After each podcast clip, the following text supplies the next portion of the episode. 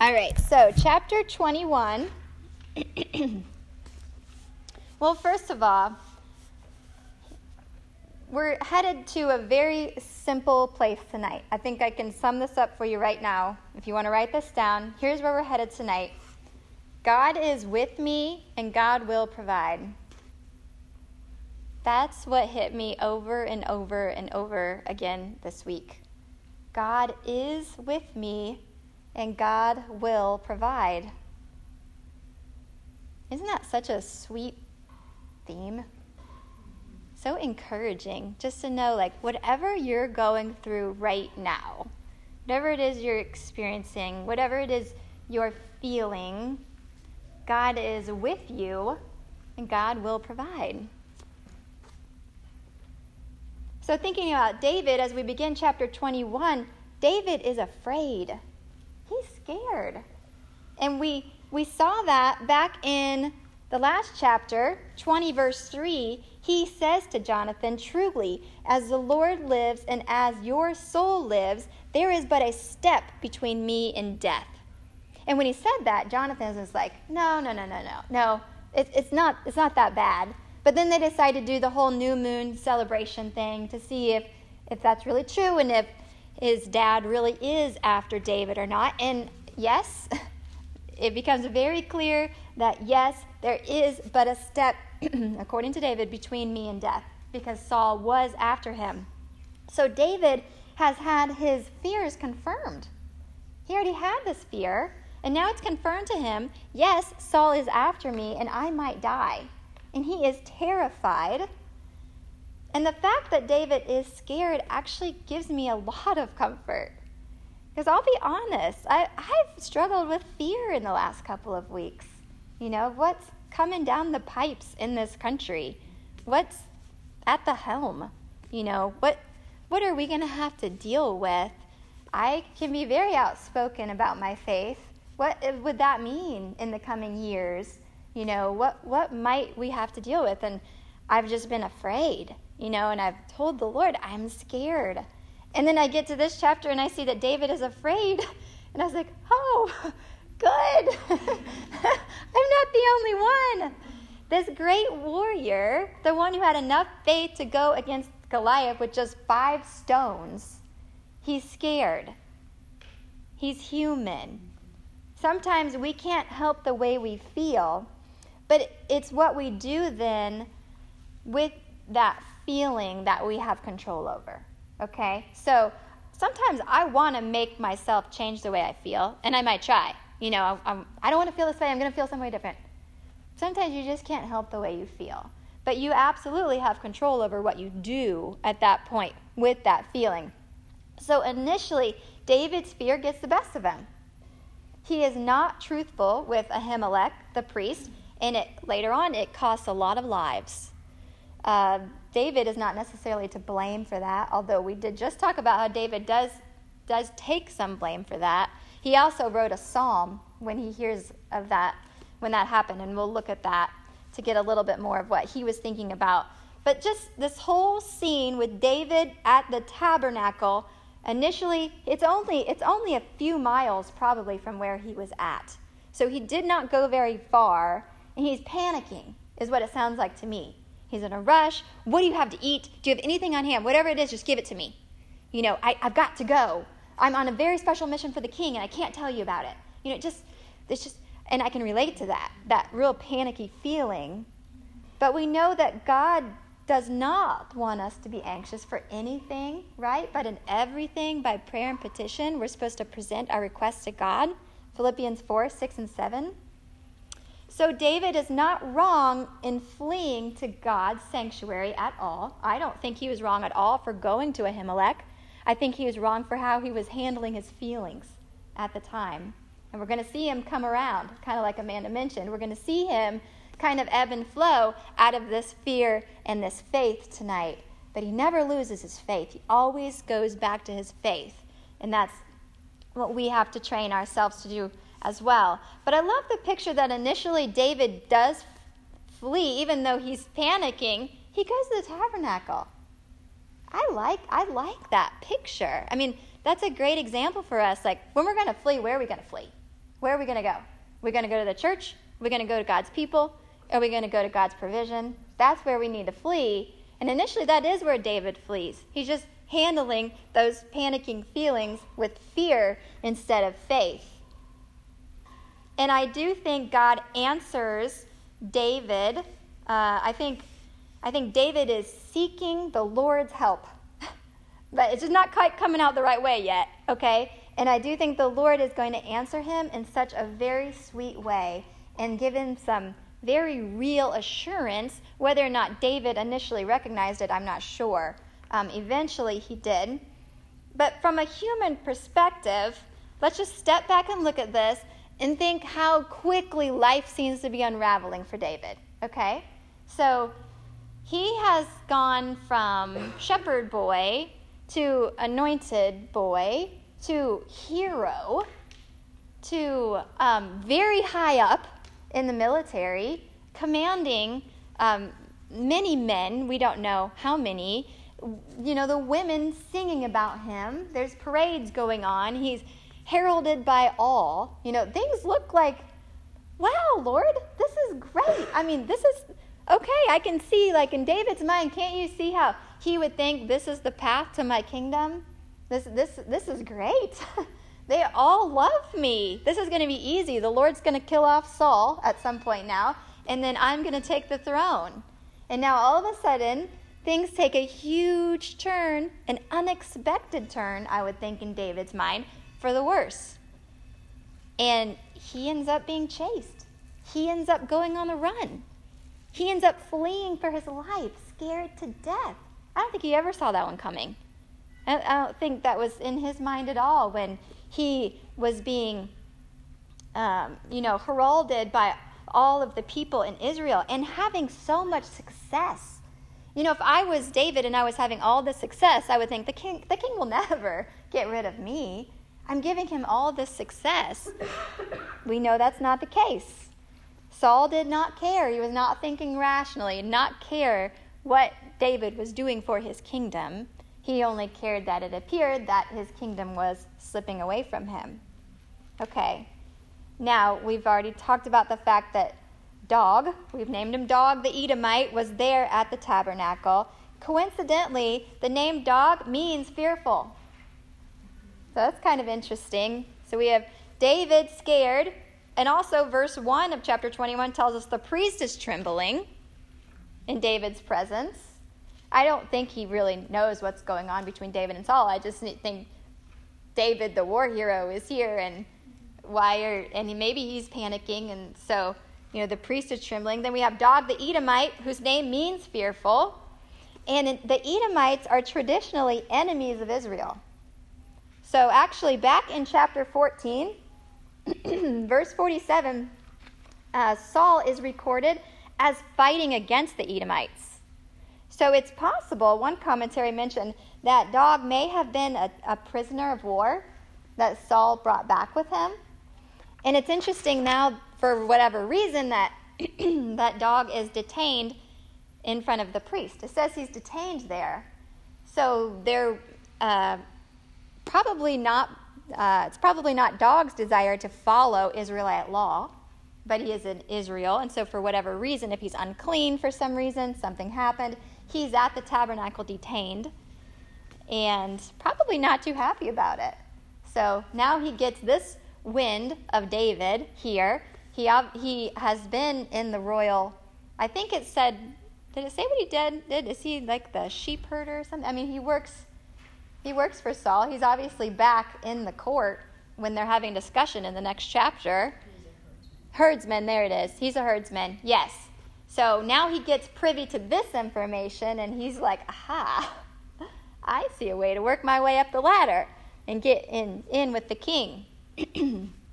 so David then, sorry guys, can't talk tonight.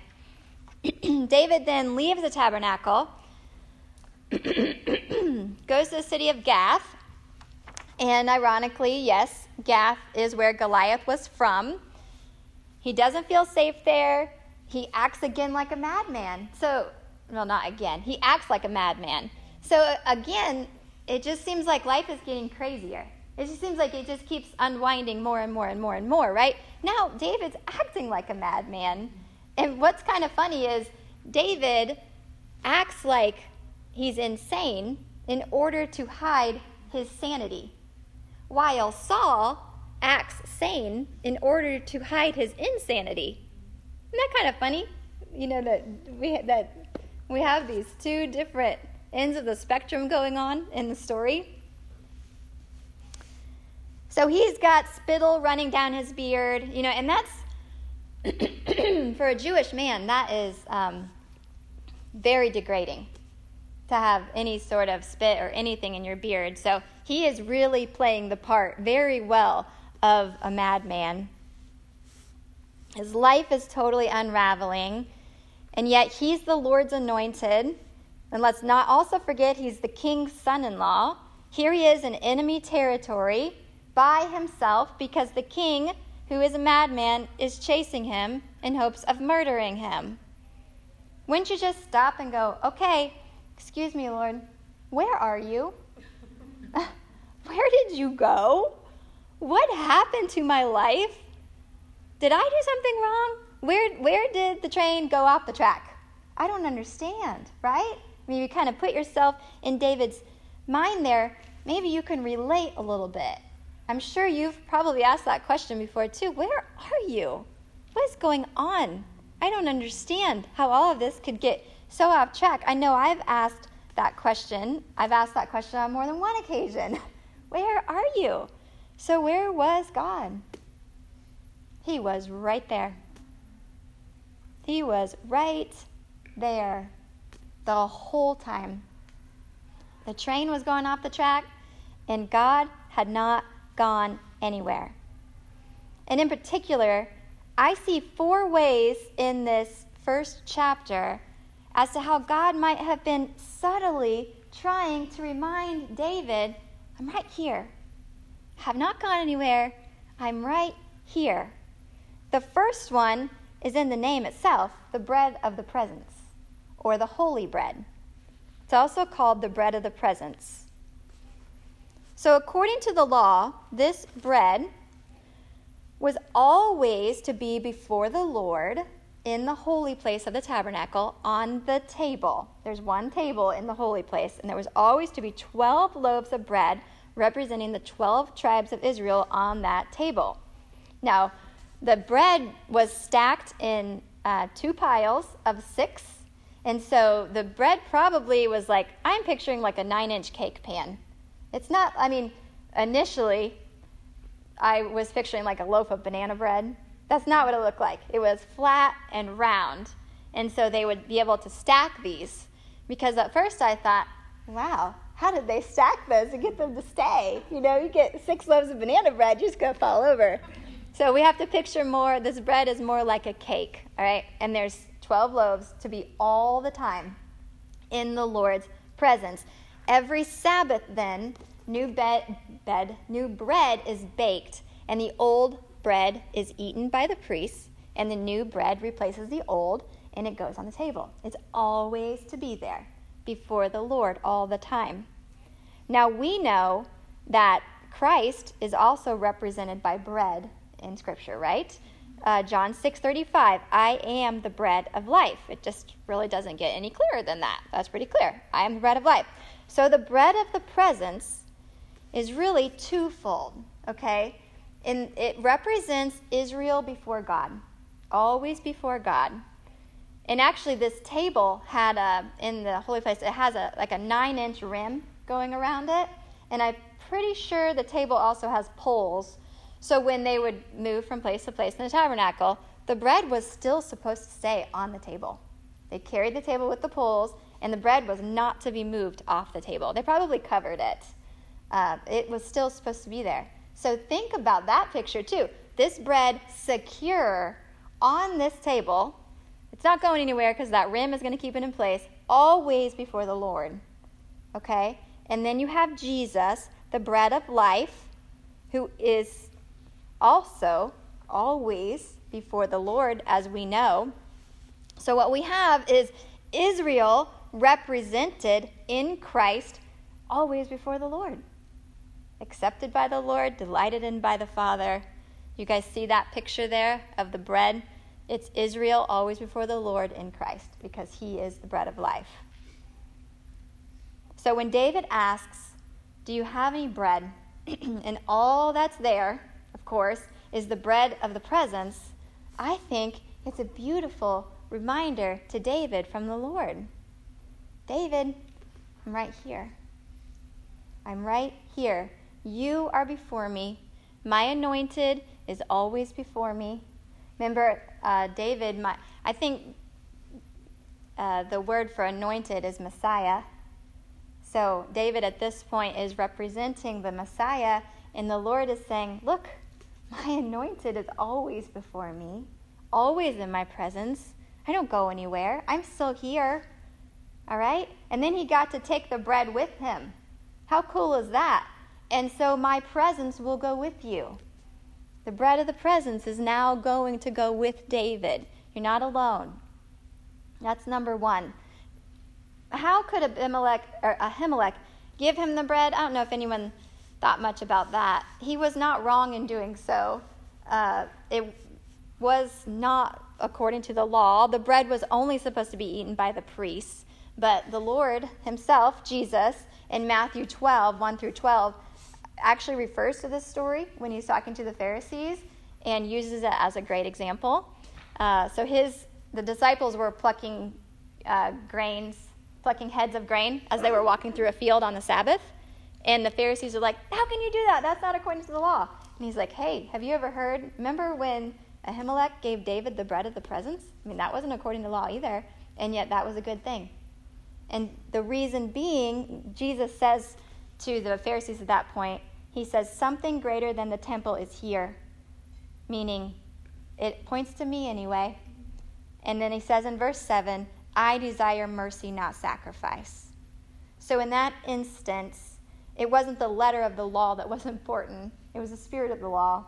And the spirit of the law is love. David needed that bread. He needed provision. He needed to know that God was with him. He was God's anointed, and so it was perfectly fine. Ahimelech made the right choice in giving him the bread. Does that make sense? Okay. That's our first reminder that God was with David. The second reminder I see is simply the mention of the ephod. He mentions it. He asks, um, Do you have a sword? You have a sword. And the text says to us, Yes, well, we have Goliath's sword. It's over there behind the ephod. There's one mention of it there. And I think that's just a subtle little reminder. Again, David, you can seek me. That's how they talked to the Lord. It was this thing that the priests wore, and it, it had a, what do you call it, the Urim and the Thummim in it. And it was a way of asking God questions, asking Him yes or no questions. I really want one because wouldn't that be great if you could just ask the Lord yes or no questions? I know. should I go to Florida? Yes, I should. okay, let's go.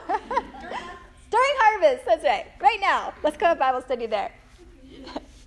That'd be great. Okay, that's how the, that's one way the Lord directed them.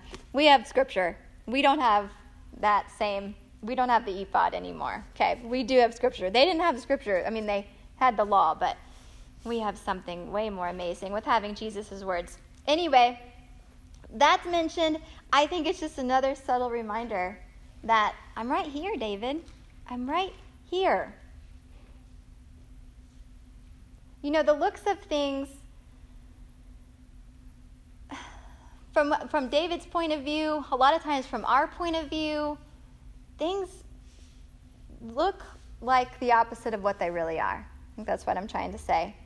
Uh, we lose faith so quickly, don't we? Just by looking at our circumstances. So, David's circumstances, if you looked at them, life, his life is unraveling, right? It, it looks like things are really going wrong. I'm not sure they were. God was in control the whole time, right? And God had David exactly where he wanted him. And God's reminding him, I'm right here. I'm still here. The third thing I see is Goliath's sword, which should have been a great reminder to David that God can give victory against incredible odds. I mean, David's odds don't look good right now. He's alone, he's by himself, he's on the run. Maybe at this point he doesn't know against the entire Israelite army. Who else has Saul turned against him? He has no idea what's going on. He knows he's got one friend, Jonathan. That's it. The odds don't look good.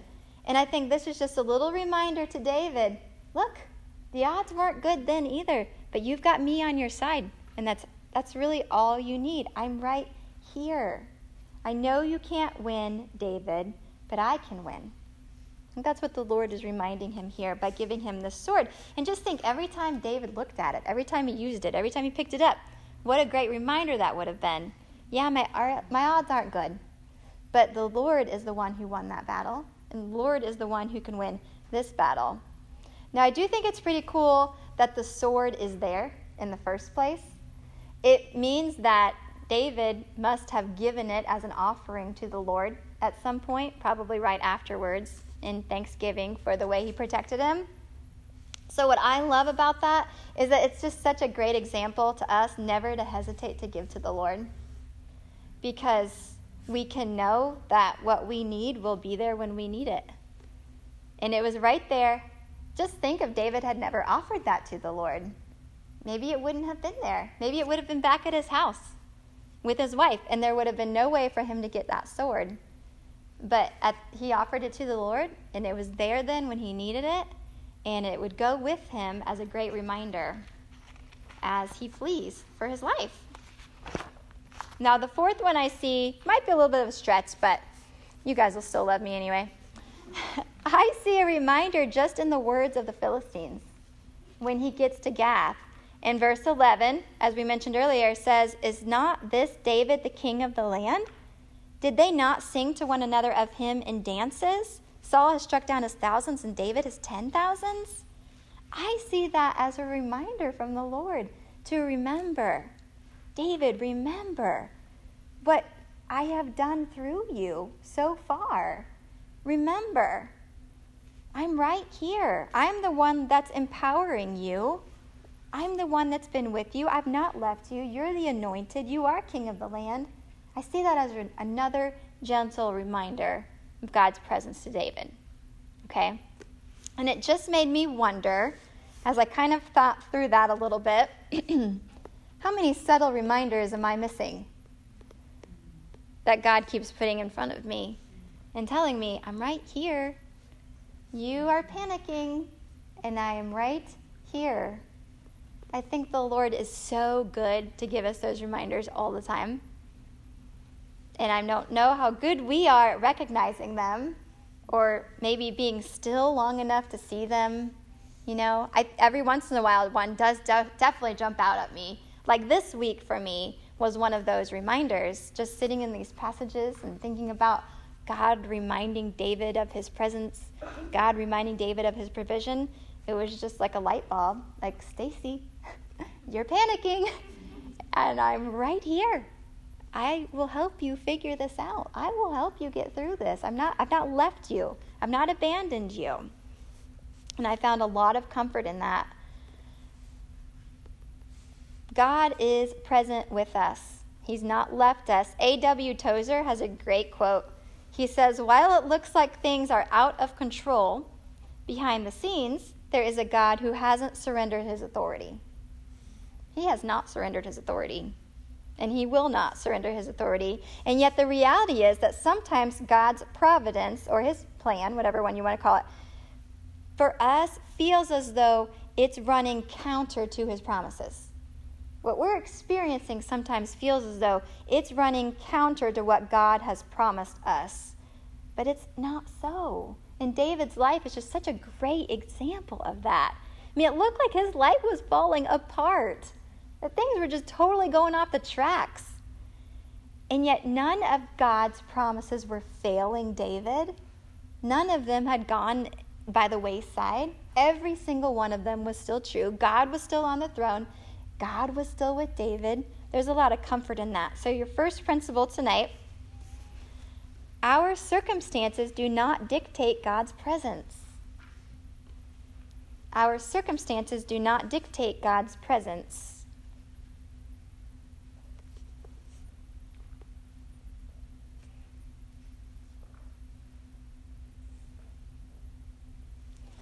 So when David I don't know when he had time to write these things, but here's my other Bible. When he gets to, um,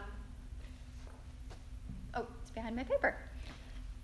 When he gets to Gath, apparently, he wrote Psalm 56. Or maybe he wrote it after, but the, the title, when you look at Psalm 56, says, In God I trust. So he, when he gets to Gath and he's in Philistine territory and he's actually maybe detained by them and he starts to act like a madman. I, we don't know if this was prior to him acting like a madman, but Psalm 56 goes with this whole scene. And he says in verse 1 Be gracious to me, O God, for man tramples on me. All day long, an attacker oppresses me. Verse 3 When I am afraid, I put my trust in you. We know that verse. But to understand the context behind that verse of him being scared out of his wits in this foreign city by himself, being chased and acting like a madman, when I am afraid, I put my trust in you. Verse 4 In God, whose word I praise, in God I trust, I shall not be afraid. What can flesh do to me? Verse 9 Then my enemies will turn back in the day when I call. This I know, and listen to this. Just think about him saying this in this situation that God is for me. It's like he's just having to rehearse these truths for himself. I have to do that. That's a really great practice in these different scenarios where we feel like panicking. David is rehearsing truth right here. This I know that God is for me. In God, whose word I praise, in the Lord, whose word I praise, in God I trust. I shall not be afraid. What can man do to me? Can't you just see him just I mean, I'm up here smiling saying it, but I see him just, I don't know, hunkered down in some corner somewhere. In God whose word I praise, in the Lord whose word I praise, in God I trust, in God I trust. I shall not be afraid. What can men do to me? Just puts a little different spin on it, right? He goes to the Lord, though. He lays it out before the Lord. He rehearses these truths. And whether or not it's God who gave him the idea to act like a madman, we don't know. we don't know. Or if that was just him, you know, being scared and trying to come up with something to do to try and get out of this situation. But I do think the Lord used it. You know, whether or not um, the king of Gath actually fell for it or not, or whether he just was liked David and just wanted to let him go, so it was a nice excuse to let him go. We don't know. But he also wrote Psalm 34 with this occasion. In Psalm 34, the title of it says, Taste and see that the Lord is good. And it says, This is of David when he changed his behavior before Abimelech so that he drove him out and he went away. So, my understanding then is that David wrote Psalm 56 prior to being let go from Gath, prior to getting out of that situation. He wrote Psalm 34 when he got out of that situation. Just listen to the praise in Psalm 34.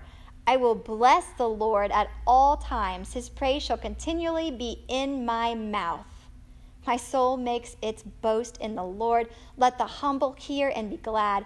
Oh, magnify the Lord with me, and let us exalt his name together. I sought the Lord, and he answered me. He sought the Lord in Psalm 56, and God answered him. And now he's praising the Lord again in prayer and song. Verse 8 Oh, taste and see that the Lord is good. Blessed is the man who takes refuge in him. Look what David is learning. Blessed is the man who takes refuge in him. Oh, fear the Lord, you his saints, for those who fear him have no lack. When the righteous cry for help, the Lord hears and delivers them out of all their troubles. And here's a verse that we quote a lot The Lord is near to the brokenhearted and saves the crushed in spirit. This is the context of when he wrote that verse. In the last verse of that psalm, the Lord redeems the life of his servants. None of those who take refuge in him will be condemned.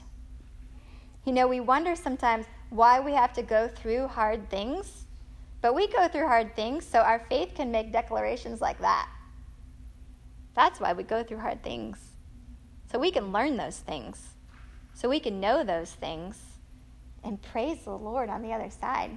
You know, this is exactly what, what we've been talking about too Sunday morning.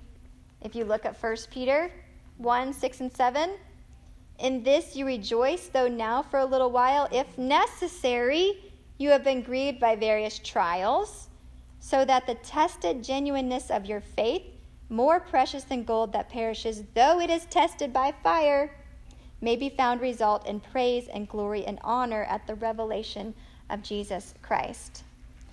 David was not going through these hard things because God didn't love him. David was going through these hard things because God did love him. And that's why he was going through these hard things. So here's your second principle for the night it's a loving act of God to refine our faith. It's a loving act of God to refine our faith.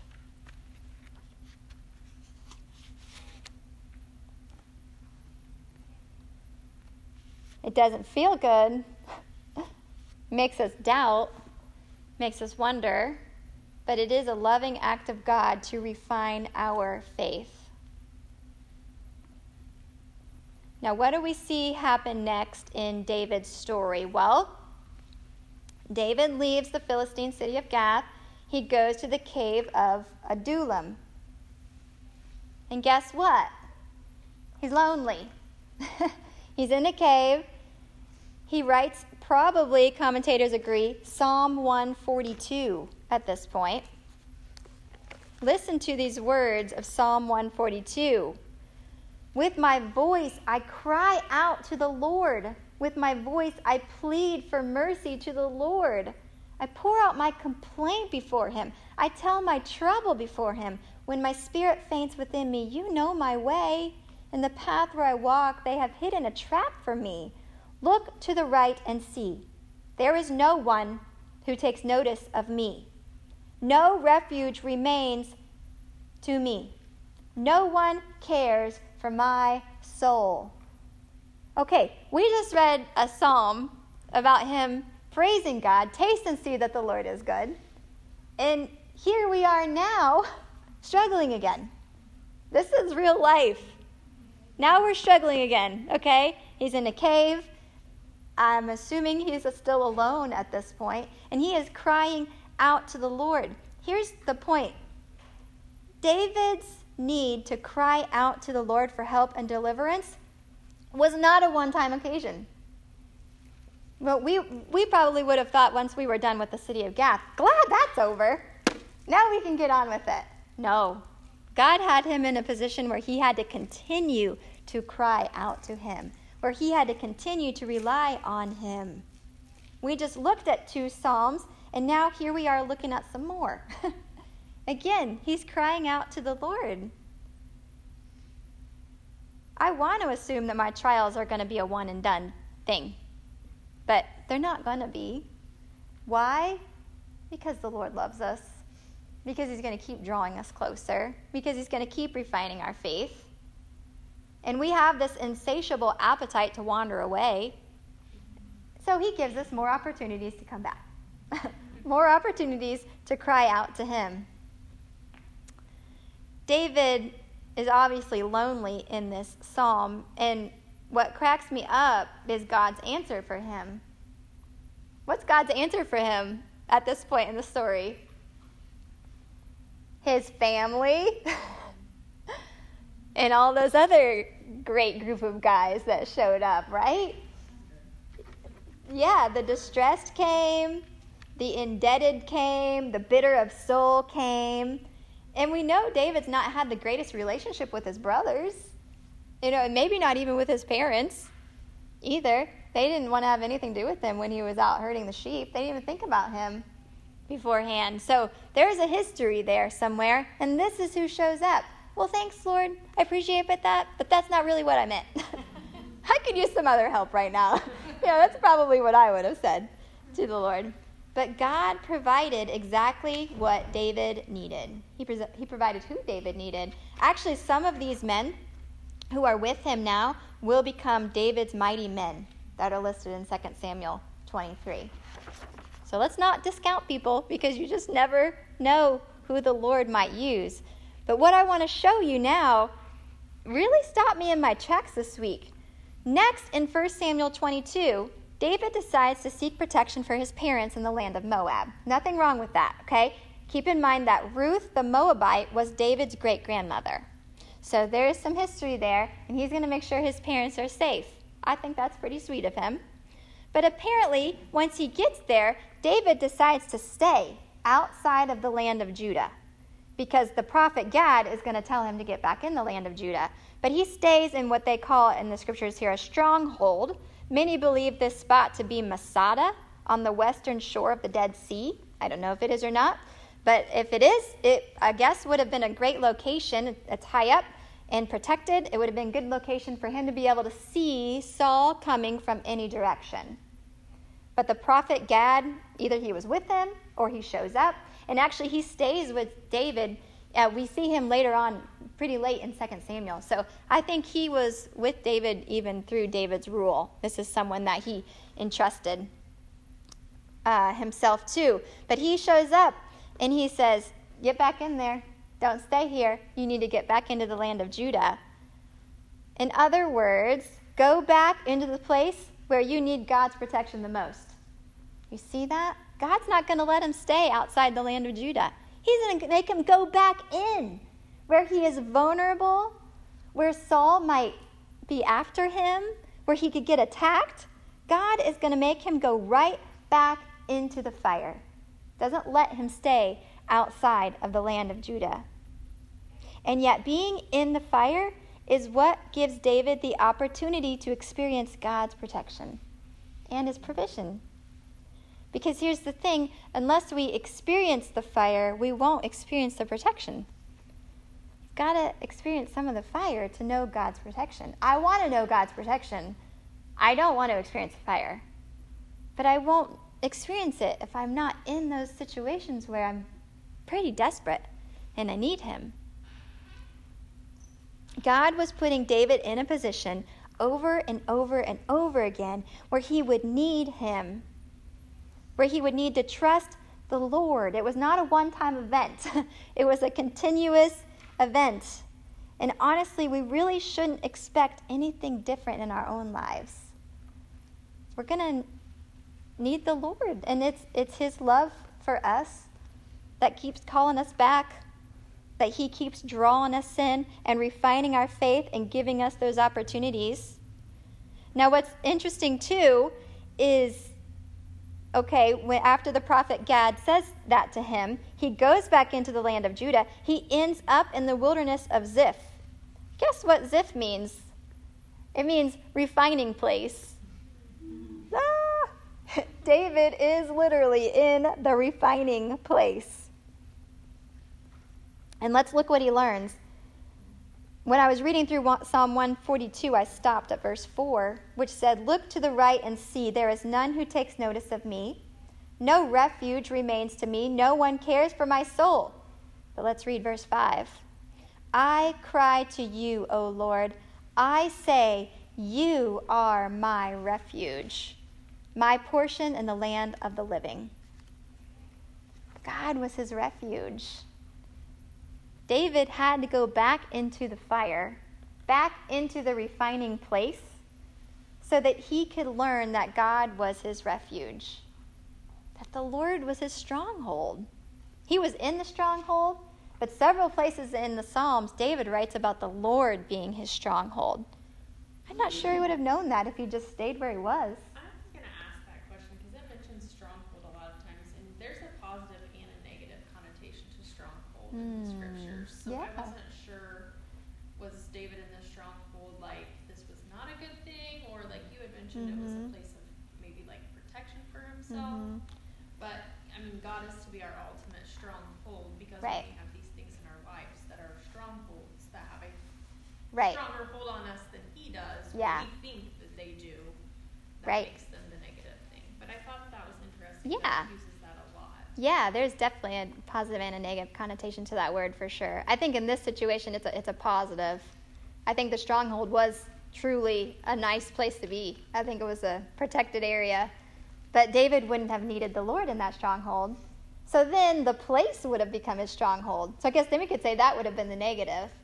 You know, the place would have been his, yeah, what he was relying on instead of having it be God that he was relying on.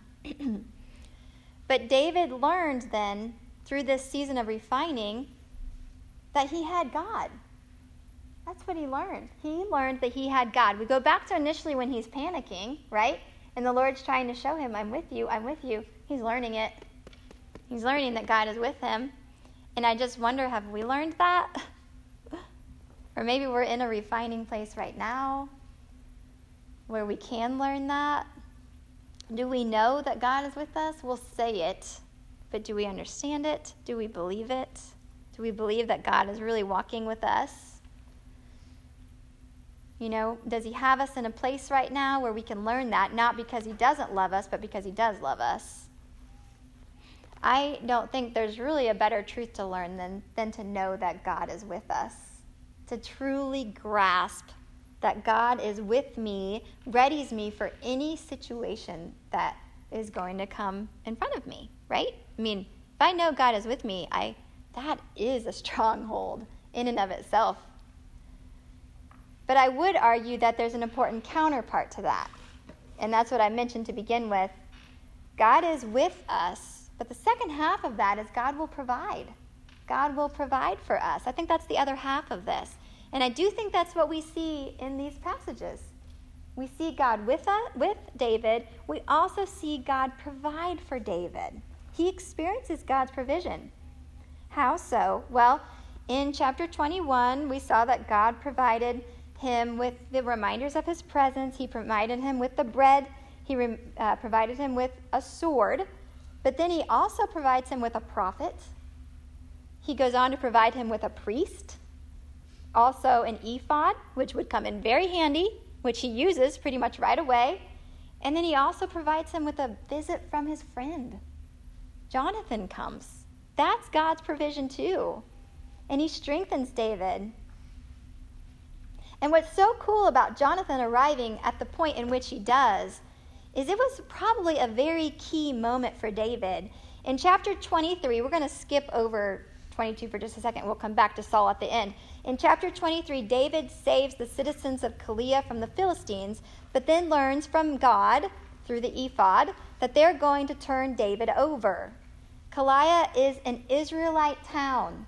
Okay? So at this point, David is probably wondering how will I ever be king if Israel is against me? I mean, these are his own people now that are going to turn him over to Saul. This would make me very doubtful. This is gonna this isn't gonna work. These people don't even want me to be their king anymore. Enter Jonathan into the scene. God provided him at just the right time. Jonathan says to him in verse 17, Do not fear, for the hand of Saul my father shall not find you and you shall be king over Israel, and I shall be next to you. So now we know what their plan was. Their plan was to rule together. He would be next to him. Saul, my father, also knows this. Do not fear, Jonathan says to David, for the hand of Saul, my father, shall not find you. Boy, I bet David needed to hear that at that moment. And God provided it. God provided exactly what he needed at that moment because then David what happens next? David's in the in the land of Ziph. What did we call it again? The forest of Ziph, the wilderness, and the Ziphites decide to turn on him too. These are Judahites. These are his own people. He's of the tribe of Judah. David is. So these are probably I mean, I'm saying they're relatives, but like, you know, they're not brothers and sisters, but I would say they're, they're of the same clan, is what it sounds like to me.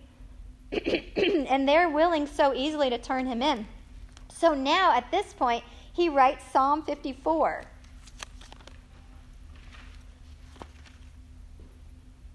And he goes to the Lord and he says, Oh God, save me by your name and vindicate me by your might. Oh God, hear my prayer. Give ear to the words of my mouth. For strangers, obviously they weren't that close, for strangers have risen against me. Ruthless men seek my life. They do not set God before themselves. Behold, God is my helper. The Lord is the upholder of my life. He will return the evil to my enemies, and your faithfulness put an end to them.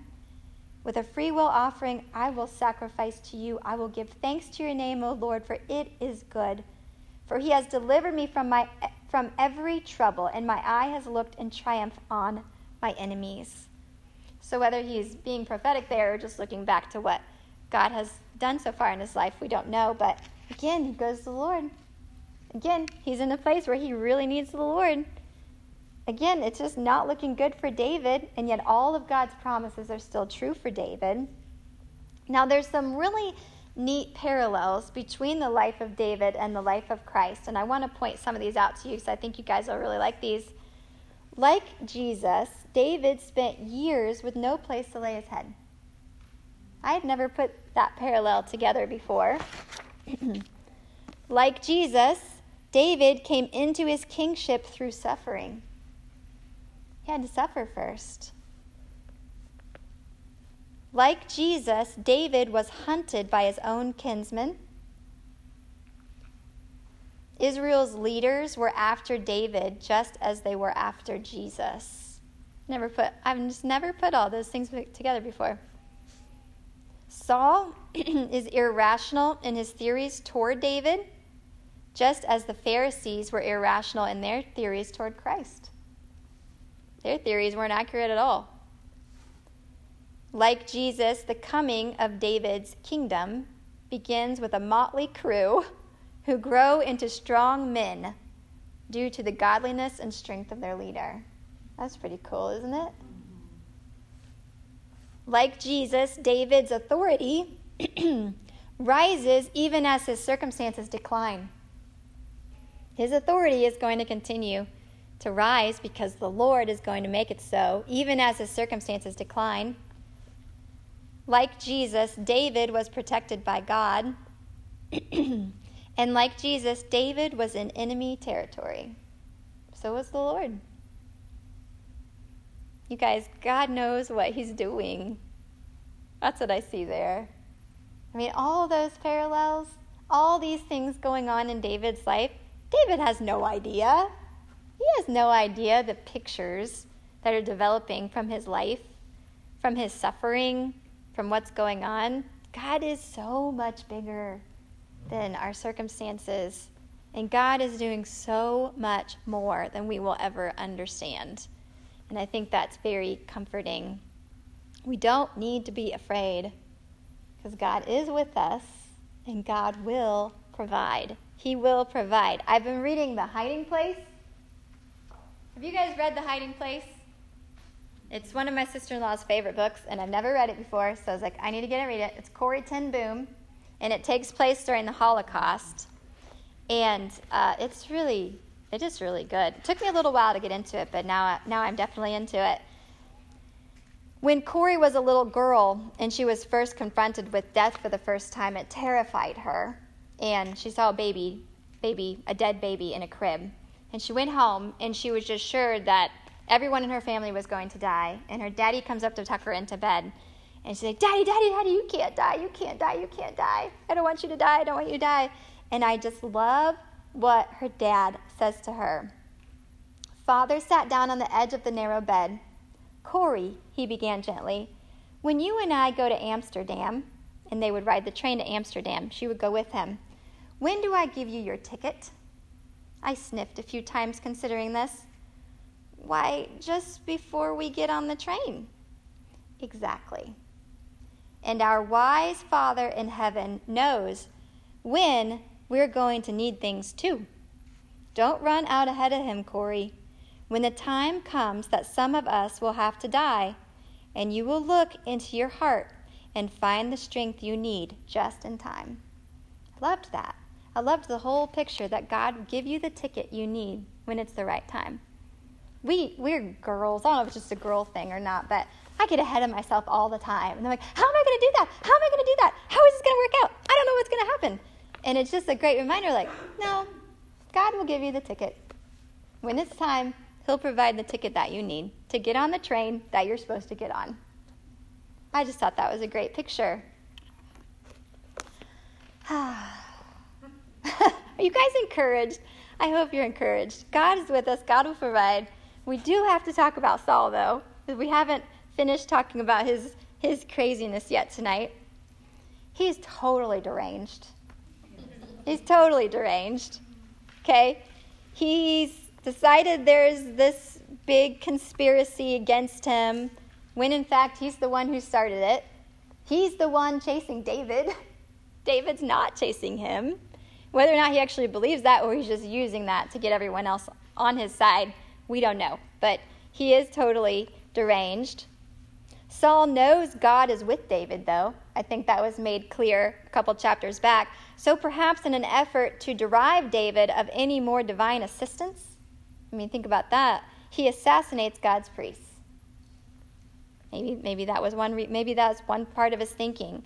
Except we know then that one priest escaped, and that priest had an ephod. So it wasn't going to stop anything that God was doing, because nothing can stop God. There's comfort in that too, especially the schemes of man. There's a lot of scheming going on in our nation right now. It's not going to stop God. None of it. No matter how twisted it is, it cannot stop God. He is still the one on the throne. And I'm so thankful for that. We can all just take a big sigh of relief. Psalm 21:11 says of David says this of God's enemies. Psalm 21:11, though they plan evil against you, though they devise mischief, they will not succeed. They won't. They won't succeed. And it might look like the train is way off the tracks, and it might look like everything is out of control, and then we can go, wait a minute. David, okay, it looked like that for David too. God was still with David, and God will provide. God was still with David, and God will provide. So, really, this whole episode for Saul is just the final nail in the coffin of him truly becoming a king like all the other nations. So, he even uses a Gentile to kill God's own people. That's how much he is like all the other nations. He uses an Edomite. And basically, what he does is declares holy war on God's own people, on God's priests. Doeg doesn't just kill those 85 priests, he kills everyone in the whole town. And the only other time that we've seen that uh, described here for us in 1 Samuel was back in chapter 15 when God told Saul to go and do that same thing to the Amalekites. It was holy war. It was for the purpose of protecting Israel from following after those nations in sin. It, God had a specific purpose behind it. And now Saul has turned and done that to his own people. And remember, Saul failed when God told him to do it to the Amalekites. He doesn't fail now. He doesn't fail now. He totally annihilates everything and everyone in the city of Nob. So when David, hear, David hears of this horrific crime against God, he writes Psalm 52. I love this guy because I process things through writing also. I totally get that. So every time he, something happens and he writes, I'm like, yeah, that makes me feel better too. I totally understand that. In Psalm 52, he says, Why do you boast of evil, O mighty man? The steadfast love of God endures all the day. Your tongue plots destruction like a sharp razor, you worker of deceit. You love evil more than good, and lying more than speaking. What is right? You love all words that devour, O deceitful tongue. But God will break you down forever. He will snatch and tear you from your tent. He will uproot you from the land of the living. The righteous shall see and fear and shall laugh at him, saying, See the man who would not make God his refuge, but trusted in the abundance of his riches and sought refuge in his own destruction. He's describing Saul in that verse. See the man who would not make God his refuge, but trusted in the abundance of his riches. What did David learn through his refining time? to make God his refuge.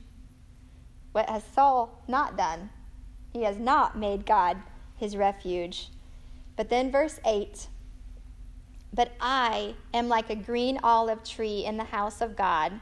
I trust in the steadfast love of God forever and ever. David was the green olive tree, right? He was the green olive tree. And he was the one flourishing, the guy in the refining place. And yet, looking on it from the human perspective, it did not look like that, did it? Didn't look like that.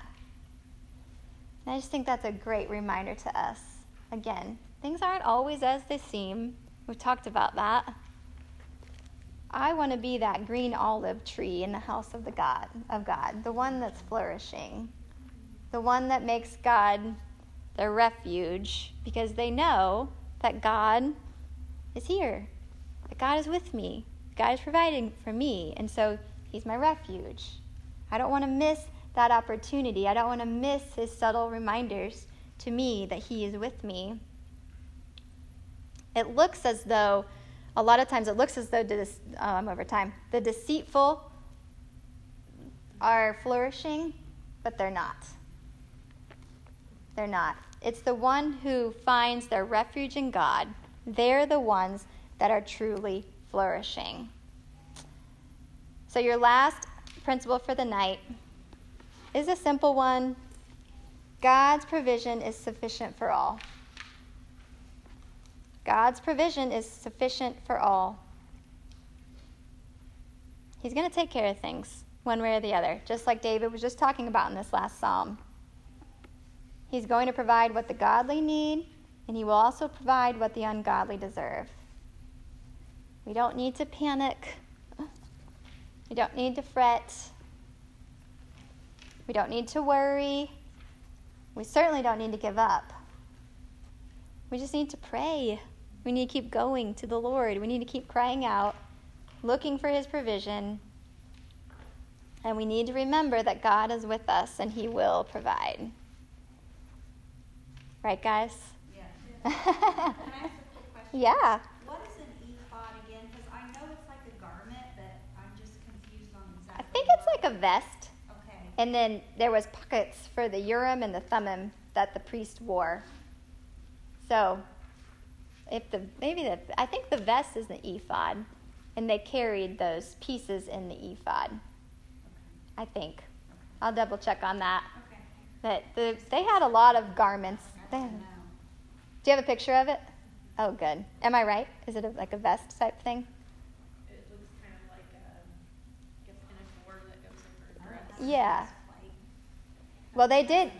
They did wear also. I think that was was that separate. I think they did wear a breastplate too. Oh, it's separate. Okay. Maybe we need to study the garments of the priests. Exodus 28, 5 through 7 under Ephod. Okay. There that explains. Yeah. I'll pray and I'll let you guys go, and then we can keep talking if you want. So, Father, thank you for your love for us. Thank you for refining us, for caring enough to chase after us like that. Thank you for your word, Lord, and uh, just for the reminder that you are with us and that you will provide. It's such a sweet reminder, and I just pray that we carry that with us as we leave here tonight, uh, believing that you are for us, you are with us, and we have the Lord.